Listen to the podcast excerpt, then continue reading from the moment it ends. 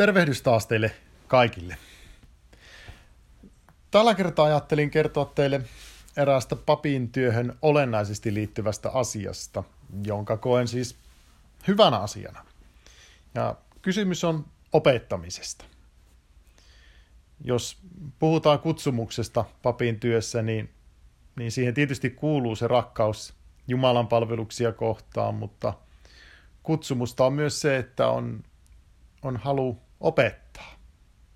No, missä tilanteessa minä sitten opetan? No, Jumalan palveluksiin liittyen tietysti aina silloin, kun pidän liturgiassa opetuspuheen, eli saarnan. Olen tainnut aiemmin mainita, että en niin paljon käytä tuota sanaa saarna, koska siihen on meidän suomen kielessä iskostunut hieman negatiivinen sävy. Saarnaamista saa kuulla esimerkiksi lapsi tai nuori silloin, kun hän tulee myöhässä kotiin. Että, että silloin on, on mahdollisesti saarna odotettavissa. Mutta no se siitä termistä. Eli minä yritän enemmän puhua opetuspuheesta, kun puhun siitä saarnaamisesta kirkossa esimerkiksi. Toki pappi opettaa erilaisissa toimintapiireissä, kuten tiistai-seuroissa tai ortodoksisuus tutuksi kursseilla, raamattupiireissä ja niin edelleen. Samalla tavoin opetusta tapahtuu leireillä, kerhoissa, kirkoesittelyssä. Opetusta tapahtuu hartauskirjoitusten muodossa, blogeissa tai esimerkiksi nyt tällaisissa podcasteissa. Ja opetus, voisiko sanoa opetustilanteeseen saattaa ajautua ihan tavallisessa keskustelussakin, kun joku ihminen haluaa kuulla papilta jotain ortodoksisuuteen tai ylipäätänsä uskontoon tai etiikkaan liittyvistä asioista. Eli kyllä sitä opettamista on, on paljon tässä papin työssä. Se on ihan mukavaa, koska minä koen sen myöskin, että se on, on, on sama aikaan eräänlaista lähetystyön tekemistä ja, ja, ja sitä, mitä minun ihan, ihan luonnostaankin kuuluu tehdä. Mutta jos nyt tarkemmin tutkitaan tätä opettamista, niin lähdetään nyt liikkeelle sitä opetuspuheesta, eli saarnasta. Ja taas pitää tehdä, tai haluan tehdä hieman aikamatkailua taaksepäin opiskeluaikaan. Silloin niin kuin painin sen asian kanssa, että ottaisinko pääaineeksi käytännöllisen teologian vai, vai kirkkohistoria. Ja voi sanoa, että tietysti kirkon työssä niin, niin käytännöllinen teologia on, on, on voisiko sanoa kaikki puolisen luonnollisin vaihtoehto. Ja, ja siitä mä tein aika paljon opintoja, mutta pää, pääaineeksi otin sitten kuitenkin kirkkohistorian. Ja, ja, ja miksi? No siksi, että käytännölliseen teologiaan kuului pakollisena sellaiset homilettiset harjoitukset. Eli puhutaan tämmöisistä niin kuin, niin kuin opetuspuheisiin ja saarnoihin liittyvistä harjoituksista. Ja, ja siihen kuului sellainen, että olisi pitänyt esittää eh, niin kuin koesaarnoja semmoisen lautakunnan edessä. Ja, ja, ja osa, osa näistä oli silleen tehty, että kuin aihe annettiin vain pieni tovi. Mä en muista nyt, olisiko se ollut 10 tai 15 minuuttia etukäteen, ja sitten sulla oli vähän, vähän niin kuin aikaa siinä jäsenellä jotain niin kuin muistilapulle, ja ei kun pitämään opetuspuhetta sinne lautakunnan eteen, ja muistaakseni se vielä videoitiinkin. Ja, ja minä sitten niin kuin koin, koin tämmöisen niin kuin koesaarnaamisen jonkun lautakunnan edessä niin epämiellyttävänä asiana, että, että mä, mä niin kuin valitsin sitten niin kuin kirkkohistorian pääaineeksi, että mun ei tarvinnut suorittaa sellaista kurssia. Toki mä sitten suoritin muuten, muuten niin homiletiikkaan liittyvän, liittyvän kurssin, jossa pääsi sitten niin kuin, niin kuin pitämään opetuspuhetta myöskin kirkkoon ihan oikeille ihmisille. Ja, ja olisiko ollut näin, että niitä ensimmäisiä, tai olisiko ollut ihan ensimmäinen opetuspuhe, mikä pidin niin kuin Jumalan palveluksissa, niin, niin opiskeluaikana, niin se oli Valamon luostarissa. Ja, ja tietysti niin, että, että se oli niin kuin ikumenin siunauksella, ja se, se meni ihan hyvin. Mutta miltä sitten tuntuu, kun on kirkossa pitämässä opetuspuhetta? Siinä saa yleensä olla huomio keskipisteenä ja, ja, ja siihen tietysti kyllä tottuu. Mutta minä sanon, että yleensä. Ei, ei sitä niin kuin kovin paljon ihmeellistä ärsykettä tarvitse, kun ihmisten huomio kiinnittyy jonnekin aivan muualle. Että ajatellaan normaalia jumalanpaluustilannetta, että riittää, että joku menee siinä opetuspuheen aikana sytyttämään tuohusta, niin, niin kyllä siinä huomaa, että, että, että enää ihmiset eivät seuraa sinua, kun sinä puhut, vaan, vaan ne seuraa sitä, mitä siellä niin kuin kirkkosalissa tapahtuu. Ei, ei se silleen haittaa. Kyllä, kyllä minä luotan siihen, että ihmiset kuitenkin kuuntelee nyt jotain, mutta, mutta se on niin, kuin niin inhimillistä niin kuin, ja huomata se, että kuinka helposti se huomio kiinnittyy aivan, aivan johonkin muuhun kuin, kuin, kuin siihen pappiin, joka siellä puhuu. Mä muistan erään kerran, kun liturgia toimitettiin Juuassa, keskivuokon Sasounassa. Se sijaitsee hyvin kaunilla paikalla, semmoisen pienen mäen päällä, ja siellä kasvaa ihania niittykukkia ja no niin, nyt menee kohta niin romanttiselle muistelulle tämä homma. Mutta joka tapauksessa Sasona oli aika pieni ja, ja ei sinne kaikki ihmiset sisälle mahtunut ja, ja niinpähän niin kuin kirkkokansa oli sillä Sasonan pihalla. Ja minä sitten tulee sinne kuistille lukemaan evankeliumia ja sen jälkeen sieltä Sasonan kuistilta sitten niin kuin pidän sitä opetuspuhetta ihmisille. No, siinä sitten Sasonan vieressä aidan takana oli tämmöinen laidunpelto, jossa oli lehmiä. Ja, ja kun minä aloin, aloin sitä opetuspuhetta pitämään, niin nämä lehmät tulivat siihen sitten aidan vierustalle pällistelemään.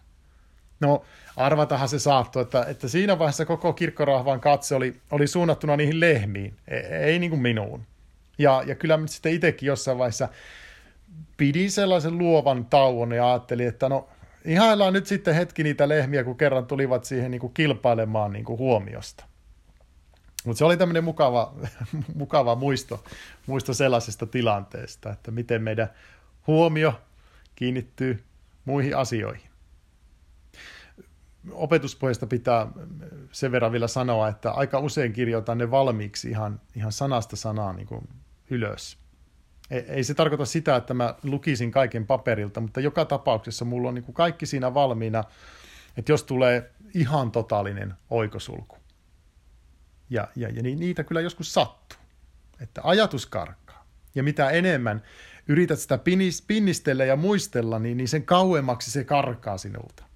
Ja se ei liity vaan niin kuin opetuspuheen pitämiseen, vaan, vaan voi olla ihan mihin tahansa. Et siinä voi niinku tosiaan mielestä hävitä niin ehtooveiso kuin taivallinen kuningas, jos, jos alat niinku pinnistelemään yhtään enempää. Ja, ja, ja, ja tosiaan kun jotain rupeat veisaamaan, niin on ehkä parempi, että sulla on se pieni hartauskirja jossain siellä viitan taskussa. Että jos tulee se totaalinen oikosulku, että se, se veisu ei niin kuin pysähdy kuin seinään. No, on se tietysti totta, että mitä enemmän paperiin tukeudut, siinä opetuspuheen pitämisessä, niin, niin vähemmäksi jää sitten se sellainen katsekontakti seurakuntalaisiin. Joten siinä mielessä, jos vain paperilta puhut, niin, niin se ei ole niin kuin hyvä vaihtoehto. Mutta no hyvä siinä tietysti on, on, on sitten se, että pystyt muokkaamaan ja käyttämään tekstiä uudestaan. Esimerkiksi eri kirkossa tai, tai muutaman vuoden kuluttua uudestaan tai – voihan sitä tekstiä sitten hieman muokattuna käyttää johonkin lehden hartauskirjoitukseen. Et, et kyllä niitä vaihtoehtoja löytyy sellaiseen niin kuin kirjoitetun tekstin uusiokäyttöön. Sitä muuten yrittää olla aika varovainen siinä, ettei ryhdy ihan niin kuin sanasta sanaan samoja asioita kertomaan heti vuoden päästä. Vaikka mä muistan, että seurakuntalaiset monesti sitten lohdutteli minua, että – että voit sinä pitää se sama saarna uudestaan, tai että ei, ei he muista sitä edellisestä kerrasta yhtikäs mitään. No on se lohdullista tietysti kuulla, että ei muisteta mitään siitä, että voi ihan hyvin pitää uudestaan, mutta, mutta kuitenkin, että kyllä sitä yrittää aina jotain uutta tuoda. Ja on, onhan se näin tietysti, että, että kyllä se vähän niin kuin itsellekin käy uuttavaksi tai voisiko sanoa turhauttavaksi, jos, jos aina niin kuin samalla tavoin – kerrot samasta evankeliumin kohdasta, niin kuin mitä oot, oot vuosi sitten, suurin piirtein vuosi sitten pitänyt suurin piirtein samoille ihmisille. Et jos haluat jotain uutta kertoa, niin toki asioita pitää pohtia ja mielellä lukea sitten sellaista kirjallisuutta, mistä saisi sitten uusia ja mielenkiintoisia ajatuksia, mitä sitten voi muille jakaa. Et, et minulle ei itsellä ainakaan henkilökohtaisesti riitä sellainen, että, että pelaan niin pajatson tyhjäksi ja jään, jään sitten papukajan tavoin hokemaan sanasta sanaan samoja juttuja, että pitää olla jotain uutta. Aina se ei tietenkään onnistu, joskus on semmoinen elämäntilanne ja vauhti päällä, että nyt, nyt on muuten sellainen tilanne, että enpäs ehtinyt oikein valmistelemaan, että kaivetaan siltä mapista ne vanhat opetuspuheet esille ja valitaan nyt sitten semmoinen käytetty versio, joka tähän tilanteeseen sopii. Toki minä puhun silloin tälle myös ilman paperia, että joskus liturgiassakin, mutta, mutta enemmän esimerkiksi sitten joku arkipäivä ehtopalveluksen jälkeen. Kuinka paljon ja usein papi sitten pitäisi puhua? No, siinäkin varmaan jossain kulkee semmoinen hyvän maun raja. Saattaa olla niin, että pappi sanoo pari sanaa ennen liturgiaa, sitten hän pitää sen liturgian opetuspuheen, ja sitten hän taas sanoo muutaman sanan sen liturgian jälkeen. Ja, ja sitten kun mennään kirkkokahveelle, niin siellä taas sitten pappi on taas jotain sanomassa. Onko se tarpeen? No, en ole varma.